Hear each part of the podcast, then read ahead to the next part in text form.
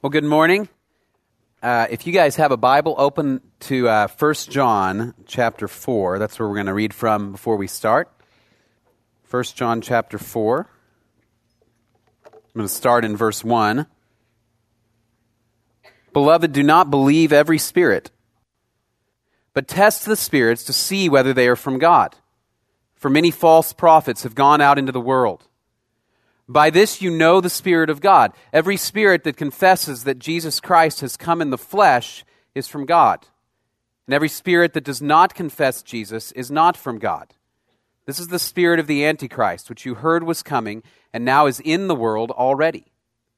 Little children, you are from God and have overcome them, for he who is in you is greater than he who is in the world. They are from the world, therefore they speak from the world, and the world listens to them. We are from God. Whoever knows God listens to us. Whoever is not from God does not listen to us. By this we know the spirit of truth and the spirit of error. Would you guys pray with me? Father, we are so grateful to you just for the opportunity to look at your word, for the opportunity to be here to praise you. Thank you for giving us the voices and the bodies and the minds and the hearts to interact with you and with one another. Thank you, God. We thank you for your word and what it has to teach us. We pray you would give us wisdom and understanding as we look at it this morning. Uh, we pray that you would give us discernment from your Spirit, Father. We thank you and we pray all of this in the precious name of Jesus. Amen. Well, all of us at some point in our life have probably turned on the television and uh, run across a faith healer on TV, somebody who says that they have the gift of healings or some kind of miracles, and uh, often in somewhat dramatic fashion, you'll see them uh, heal other people, perhaps by laying their hands on them or perhaps by pronouncing some sort of a blessing on them. Uh, and uh, it's often obviously hard to tell if these healings are really happening or not, and what is the nature of what's going on. Uh, but there's a number of these men and women that you'll see on television all the time. Uh, one of the most famous from the 20th century, going back uh, to the 1970s and 1980s, was a man by the name of Peter Popoff. Uh, Peter Popoff was a uh, German immigrant who became a famous faith healer on the North American continent, and uh, he was particularly famous not just for uh, his healings, but he was particularly famous because he was able to seemingly miraculously call people from the audience, and he would not only know their name and not only know their ailment, but he would know uh, personal information about them, their address, where they lived, perhaps who their family members were, all sorts of amazing information. And he would speak this information and then he would heal them after that. Well, in 1983, there was a skeptic, a man by the name of James Randi, who attended one of Popoff's healing services. And Randi brought a radio transmitter in with him. And what uh, Randi discovered was that all of the information that Popoff was receiving about people was not coming from God, but instead it was coming from his wife, who was back communicating to him through an in ear receiver about conversations she had had with people prior to the start of these services. So she would talk to people ahead of time get information about them, and then relay it to him while he was up there, and he would be able then to call it out and pretend to know information. Well, needless to say, it had a negative impact on his ministry. He went bankrupt pretty quickly and uh, disappeared from the scene. There was actually a movie made based upon Peter Popoff in 1992. Steve Martin was in a movie called Leap of Faith that some of you have seen, perhaps. And uh, it was a major, uh, big deal this faith healer was exposed. Now, what's interesting is in the last several years, Peter Popoff has reemerged. You will see him on uh, late night infomercials, and he sells uh, what he calls miracle spring water. If you buy the miracle spring water and you drink it, and then send him $27, uh, you will be healed and there will be blessing on your life, along with the salt packet that he sends you that is magical Dead Sea salt that will heal you. All right? Uh, he's reemerged. He's making millions of dollars. Now, we hear a story like that about a man like that, and it might, makes us skeptical, right? It makes us skeptical uh, when we hear somebody claim that they can perform miracles. When we hear about healings, when we hear about signs and wonders in our day and age, it makes us skeptical. And to a certain extent, I think our skepticism is valid. Uh, the passage that I just read before we started, 1 John 4, the scripture says, Look, don't believe every spirit Just because somebody claims to do something amazing, don't believe them necessarily. There are tests. And the one it mentions in 1 John 4 particularly is Does this person proclaim the lordship of Jesus Christ? Do they glorify Jesus Christ? Right, so we can be skeptical of these miracles and these claims. And it makes it difficult for us to tell. And we begin to, I know if you're like me, I ask the question does, does God really do miracles at all? Still. These things still happen. And if so, if they do happen, why doesn't He do them more often? Why aren't they happening all the time? And to some extent, these kind of questions really, I think, hit at the heart of the Christian faith. Because we believe in a God that is active in, in the world. We don't believe, we're not deists in the sense that we don't believe in a God that has just begun a world and then spun it off to do whatever it will. And he just sits back and never intervenes. We believe in a God that at times intervenes in miraculous ways in the world. Uh, the foundation of our faith is the death and the resurrection of Jesus Christ. If God never intervenes in miraculous ways, then the resurrection itself is a sham. So, on some level, this question of signs and wonders, I think, is, is significant to us. But on the other hand, we need to figure out how do we discern what, what is God doing in the world in terms of signs and wonders? And if we see one or we seem like we see one, how do we evaluate that? What is the criteria by which we evaluate it? So, we're going to look at the scripture this morning, and I'm just going to ask a few questions for us to answer on the subject of signs and wonders from the scripture. All right, and the first one is this uh, simply, real simple question What is a miracle? what defines a miracle? I went on to the internet earlier this week and was just looking around at uh, some of the products that attach the title miracle to their name. Right? Uh, you have, for example, Miracle Whip. Miracle Whip. Now, some of you love Miracle Whip, and it seems to you like a miracle. You place it on your sandwich, it changes the composition and the taste, right? But it's not miraculous. Nothing is happening on a supernatural level with your sandwich. All right, you have Miracle-Gro. You place it on your garden and it's supposed to make the plants grow. For me personally, if I ever got a plant to grow and stay green, it would be an actual miracle. All right? But Miracle-Gro, you have Miracle-Ear. Some of you have seen ads for Miracle-Ear. It takes a person who is mostly deaf and it amplifies the sound so that you can hear, and it seems like a miracle. There's actually even a miracle perfume called Miracle Perfume, and it made me think, how bad would you have to smell to need miracle perfume, right? So we use the word miracle all the time. It's tossed around all the time. Uh, people say miracles happen every day. When a baby is born, it's a miracle. Uh, every day the sun rises, it's a miracle. Well, the deal is, biblically speaking, those are not technically miracles. Biblically speaking, what a miracle is, is when God intervenes in the world in a way that is unusual, that is beyond the natural processes.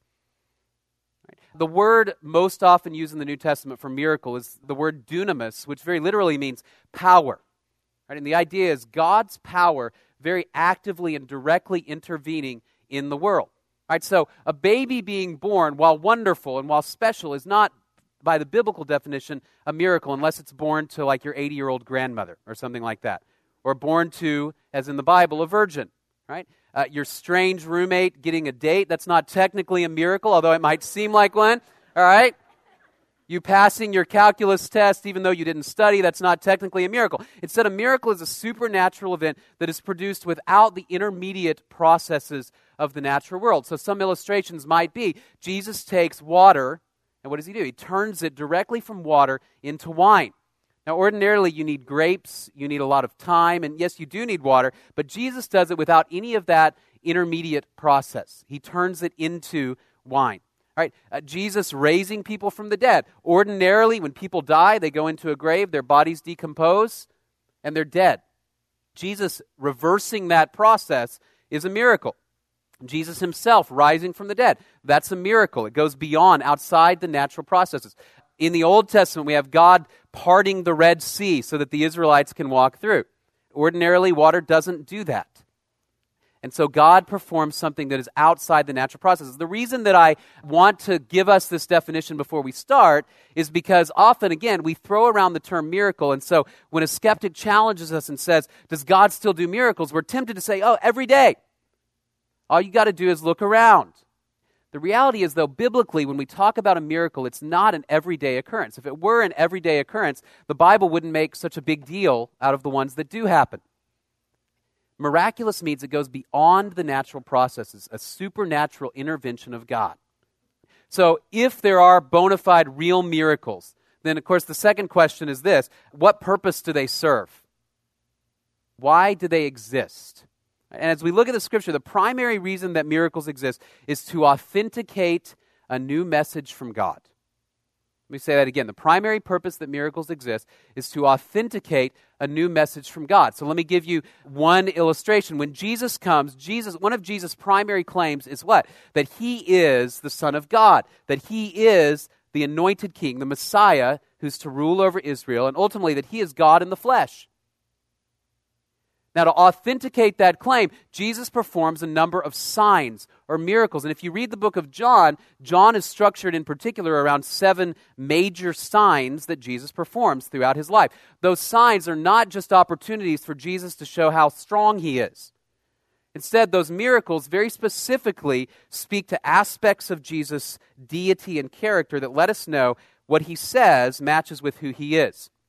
Right, John chapter 20 John writes this Now Jesus did many other signs in the presence of the disciples, which are not written in this book, but these are written so that you may believe that Jesus is the Christ, the Son of God, and that by believing you may have life in his name. So miracles act, in a sense, as the authentication of God's message. Think of it as the diploma for the person claiming to have a particular ability, right? You go to a doctor and you walk into his office, and what do you see on the wall behind him? Multiple diplomas and awards and certificates and all kinds of things that validate that this person is skilled to do whatever it is he's going to do to you. I have a friend who just a couple of weeks ago had a big eye surgery, and he looked around and he found the world renowned eye specialist for a very rare condition that he had. And as he was looking through this, I kept telling him, you know, you could save a lot of money if you just let me do it, right? I, have got a little laser here. I can get a uh, pen knife, and we'll, we'll do it, right? And I'll save you a lot of money. Now, he didn't take me up on my offer. Why? Because I have zero credentials to do such a thing, right? I don't have a medical degree. I have no medical skill or expertise or background. You go to a doctor and you see the diploma. That means they have the training, the authority, the credentials necessary to do whatever it is they're going to do. Likewise, when we look throughout the scripture, what we see is that Jesus makes a claim, for example, that he is the Son of God. The miracles he performs authenticate that claim. Right, this is why, as you look through the Bible, it seems like miracles are confined to certain periods of biblical history. I don't know if you've ever noticed, but you actually don't see miracles in every single book of the Bible, in every single era of biblical history. In fact, as I look, there are three major groups of miracles that I see in the scripture. Let me just give them to you real quick this morning. All right, primary groups are this. One is as God is establishing the nation of Israel. Remember, the people of Israel were in slavery in Egypt, and God had made a covenant to Abraham, to Isaac, and Jacob that they would inherit the land of Canaan. But now they're in slavery in Egypt, and God's going to lead them out. As you look at Exodus 6 and 7, what you see is God saying, I am going to do many, many signs and miracles so that you will know that I am God. And then in chapter 7, verse 5, he says, I'm going to do these signs and miracles not only so you'll know that I'm God, but so the Egyptians will know that I am God. And so, as you follow through the early history of Israel, you have the seven plagues that occur, you have the parting of the Red Sea, and then the coming back together of the Red Sea. You have God appearing as a cloud of fire and a sorry, a pillar of fire and a pillar of cloud going before and behind them. You have all of these signs that surround the nation of Israel. Now, what's interesting is after the nation of Israel is established, throughout the period of the judges, throughout the period of the kings, throughout the period of the prophets, what you really have are intermittent miracles. You have a few people that perform miracles, but you don't see them constantly throughout the Old Testament after this initial period of establishment. All right, another era, of course, is the coming of Jesus Christ himself. Jesus says in John 10, Look, believe me. If you don't believe what I say, at least believe the miracles so that you'll know God is in me and I'm doing what I do through the power of God. So, again, like we say, you read the book of John in particular, it emphasizes these miracles are done to authenticate Jesus' message. And then the third major era, falling right on the heels of Jesus' resurrection and ascension, is the founding of the early church. Acts chapter 5, verses 12 through 14 says, As these signs and miracles were being done, every day more and more people were believing in Jesus. So the miracles serve to authenticate the message of the apostles and the prophets. Now, what's really interesting about this is uh, as you get to the later New Testament books, uh, books like Hebrews that seem to be written toward the end of the apostolic era, in Hebrews chapter 2, for example, the, the author writes as if the major period of miracles and signs is behind them. The author of Hebrews says these miracles and signs were given to us to attest to the fact that Jesus had come to establish the church. But he doesn't explicitly say they no longer happen, but the implication seems to be the major period of signs and miracles is behind them now that the word of God is given and the church is established. Right? So you see major periods throughout the scripture where these miracles serve to authenticate a message. They also, in some cases, serve to give a foretaste of the kingdom. You look at Revelation chapter 21, it tells us there will be no more tears, no more crying, no more sickness. So when Jesus heals a sick person, when Jesus raises someone from the dead, when Jesus provides for our physical needs through a miracle, it reminds us that in his kingdom, there's going to be plenty to eat, plenty to drink, no sickness, no death, no sadness. Right? But primarily, what they do is they serve to authenticate a message from God. Right? Now, the question, of course, then is if they're so effective to authenticate these messages, why doesn't God use them just all the time? Why doesn't God just use them all the time? If they're that effective, why doesn't God use them more often? If somebody has the ability and the power to do unbelievable things, right? They're, they're incredibly strong. They have incredible powers. Why wouldn't they use them? I think this every time I watch Superman, for example.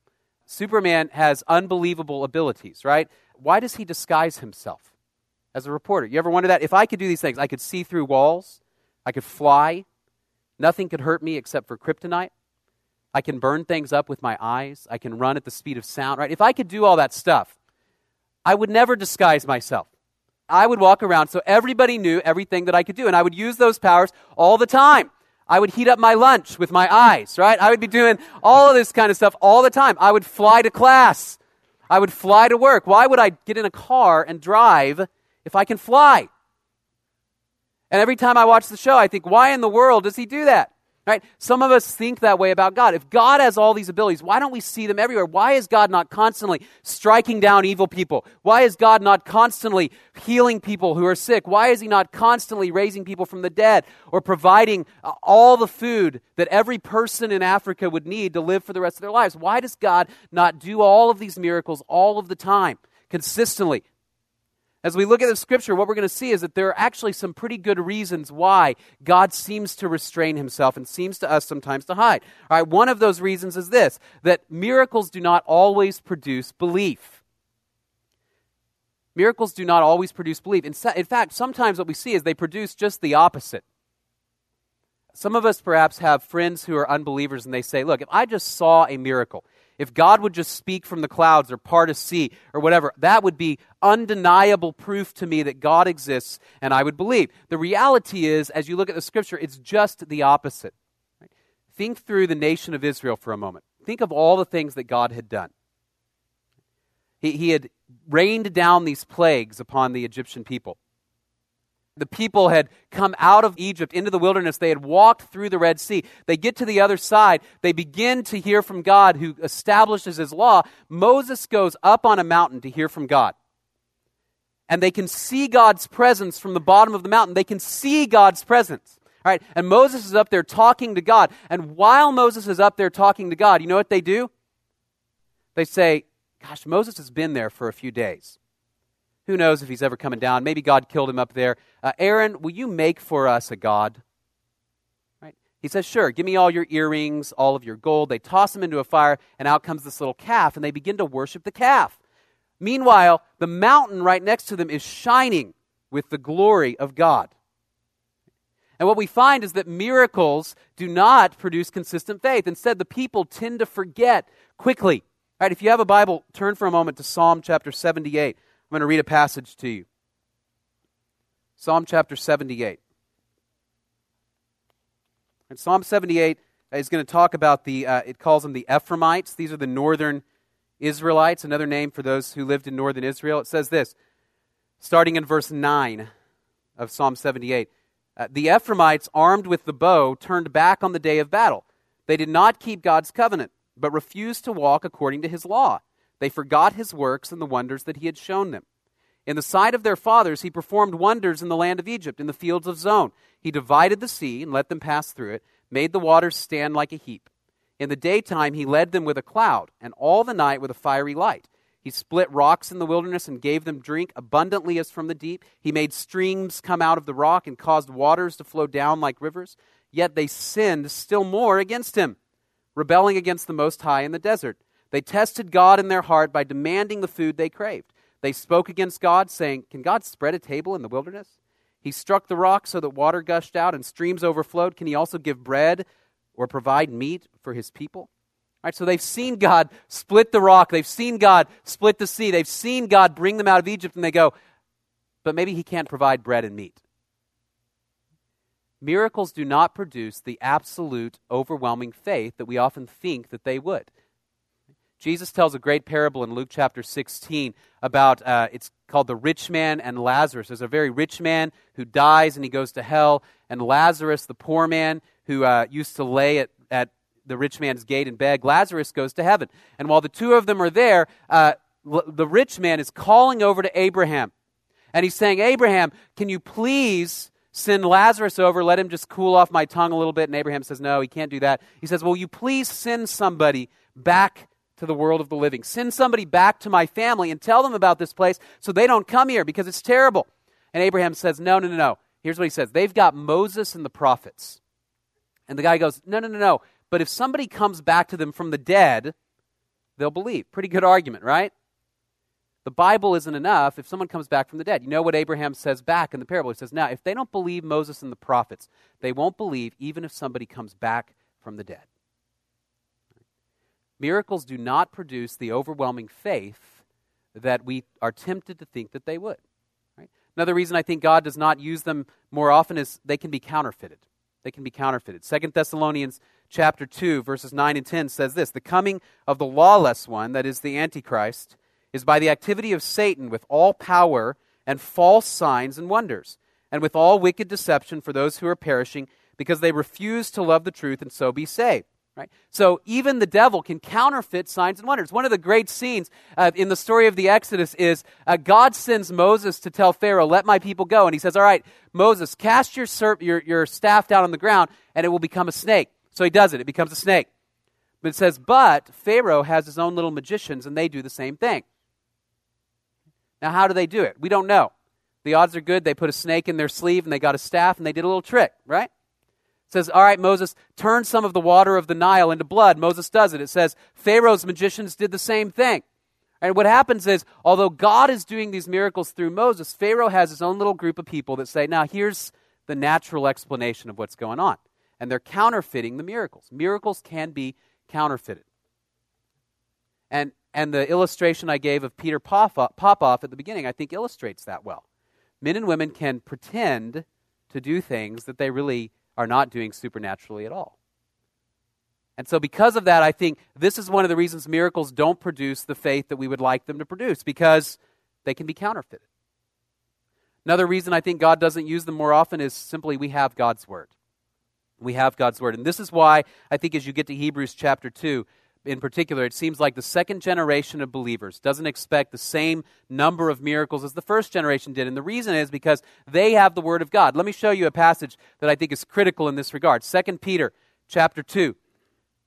Peter writes this For when he, Jesus, received honor and glory from God the Father, and the voice was borne to him by the majestic glory, this is my beloved Son, with whom I am well pleased. We ourselves heard this very voice borne from heaven, for we were with him on the holy mountain. Let me pause for just a minute. So, what Peter is describing is the transfiguration. He and James and John go up a mountain with Jesus. And while they're there, Jesus is transfigured before them. He's shining with the glory of God. God's voice comes down and says, This is my beloved Son. Moses and Elijah come out of heaven and they begin to talk with Jesus. And then they go back down the mountain. And Peter says, that was pretty cool. That's what we saw. Now, I want you to watch what Peter says next. All right, Peter says this, and we have something more sure. More sure. Wait, Peter, you mean more sure than going up on a mountain and seeing Jesus transformed in all his glory and Moses and Elijah talking? You have something better than that. And Peter says, Yeah, the prophetic word, to which you will do well to pay attention as to a lamp shining in a dark place until the day dawns and the morning star rises in your hearts, knowing this, first of all, that no prophecy of Scripture comes from someone's own interpretation.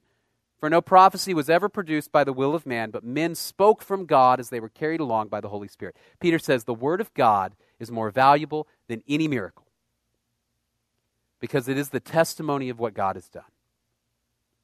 That's why Jesus says, look, if they don't believe Moses and the prophets, they're not going to believe a miracle. So, why does God not do them more often? I think one of the main reasons is that they are primarily there to authenticate a new message, and then God has placed the revelation of that authentication in His Word. And He asks us to trust. Now, some have suggested that if you don't see miracles going on all the time in your life, it's because you don't have enough faith. I can distinctly remember sitting with a student a number of years ago, and he said, uh, The reason that some of you are sick is because you don't have enough faith, and if you pray hard enough, God wants everybody to be healed. He does not ever want anybody to be sick. And I said, Now, wait a second. We're all going to die eventually, right? I mean, Paul and the apostles, we don't see them standing here. Uh, eventually, people get sick, people die. He said, Yeah, but the reality is that God wants us always all to be healthy, and He wants to heal us. And if you're not healed, you don't have enough faith. Well, is that a biblical concept? Well, there is some biblical evidence that in some cases, Jesus chose not to heal because people lacked faith. In Matthew 13, 58, it says Jesus couldn't do a lot of miracles in Nazareth because the people didn't believe. But as you look throughout the scripture, that's not always the case. In particular, 2 Corinthians 12, you see Paul, it says, I have a thorn in my flesh, presumably some weakness or disability in his flesh, in his body. And he says, I prayed for God to remove it, and God did not remove it. I prayed again, God did not remove it. I prayed again, God did not remove it. And God does not perform the miracle that Paul wants. And I go, all right, uh, if Paul didn't have enough faith, I'm in super trouble. The reality is that sometimes God chooses not to act as we would like Him to act because He wants us to trust Him. Because He might have something to do in us and through us because of the sickness, because of the circumstances that are not what we want. And if you do not believe that suffering is a critical part of your walk with Jesus Christ, you need to go back and read your New Testament again. Sometimes God doesn't perform miracles because that's not the best way for Him to act. Now, the, the question that we started with that I really have not yet gotten to is this Does God still do them? Does God still perform miracles at all? Or is that time past? Right? The answer to that is there's nowhere in the Bible that clearly says that God no longer performs miracles, that all of those are gone. There, there is nowhere that says that God's work in that regard is done. So I have to believe if God is still God, that He exercises the option, if He wants, to intervene in a supernatural way, to step into history and decide to do a miracle. I, I, I believe that wholeheartedly, and I think that at times He does.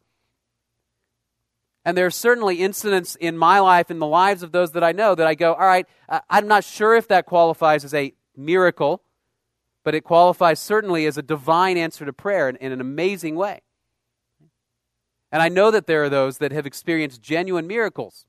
So I think God still exercises that opportunity, but I do think we are called to be discerning and to be wise as well as open. So let me give you a couple of biblical tests as we think through signs and wonders and are they real and do they happen? The first one is very simply this Does it glorify Jesus? Does it glorify Jesus or does it glorify and exalt the miracle worker? In other words, if I see an individual that claims to perform miracles and then I see people essentially bowing at the feet of that miracle worker or that miracle worker building his own wealth out of a claim to heal other people, then I'm skeptical, even before I've checked out the claim. Because biblically, what we read in 1 John 4 is that the miracle and the spirit that we want to listen to is the one that first and foremost exalts Jesus Christ. When you look at the apostles, the miracles that they did were to proclaim the gospel of Jesus Christ. Peter never set up a temple to Peter. Peter never came out and said, uh, I'm the one that you need to listen to and pay attention to. In fact, with Paul, he did a number of miracles in the name of Jesus. There were people that uh, tried to imitate Paul. There's this guys called the Seven Sons of Sceva, and they went around and said, uh, In the name of Jesus, whom Paul preaches, we want to be like Paul. Uh, demons come out. And you know what happened? The demons got together in these people, and they beat the tar out of the seven sons of Sceva. There is a guy named Simon that followed Peter and John around and tried to buy the gift of healings from them with money. And he was cursed. It's Acts 8. What we see is that biblically, people who attempt to uh, enhance their pocketbook or enhance their reputation through utilizing the Spirit of God to perform miracles, we're not to listen to them, even if it seems real. So, does it glorify Jesus? Secondly, uh, is it decent and orderly?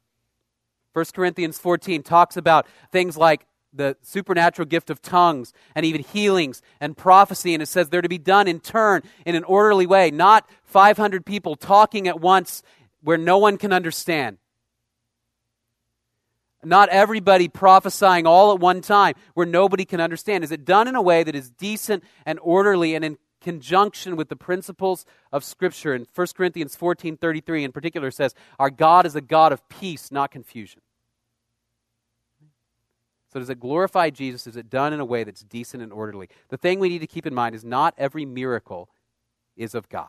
And again, going back to Acts 8, it says Simon was this guy. He was a great guy. Everybody was following Simon because he seemed to be able to do these great deeds. And so when he, when he believes in Jesus and he sees that the apostles have these signs and wonders, he tries to pay him off to get it. And he's cursed.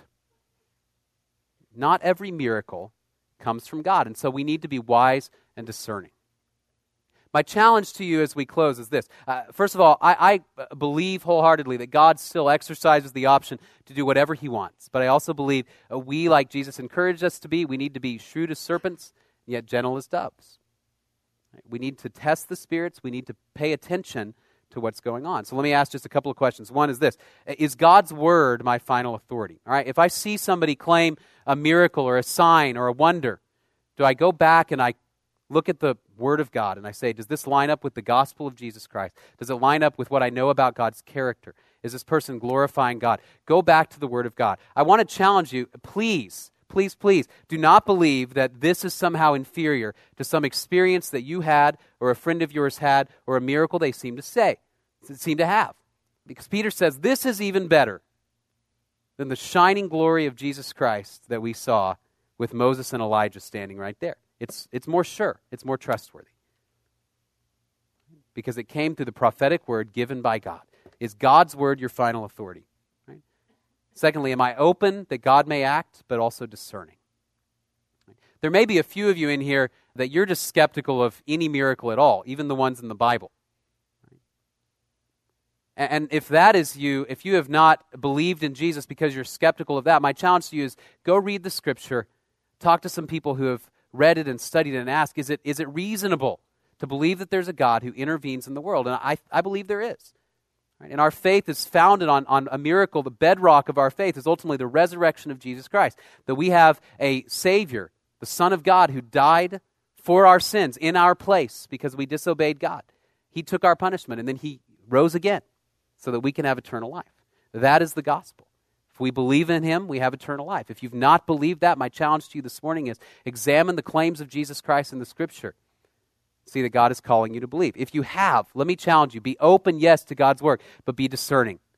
Don't believe that every experience, every claim, every seeming miracle is of God. But instead, go back to the Word of God and make it your final authority. Would you guys pray with me?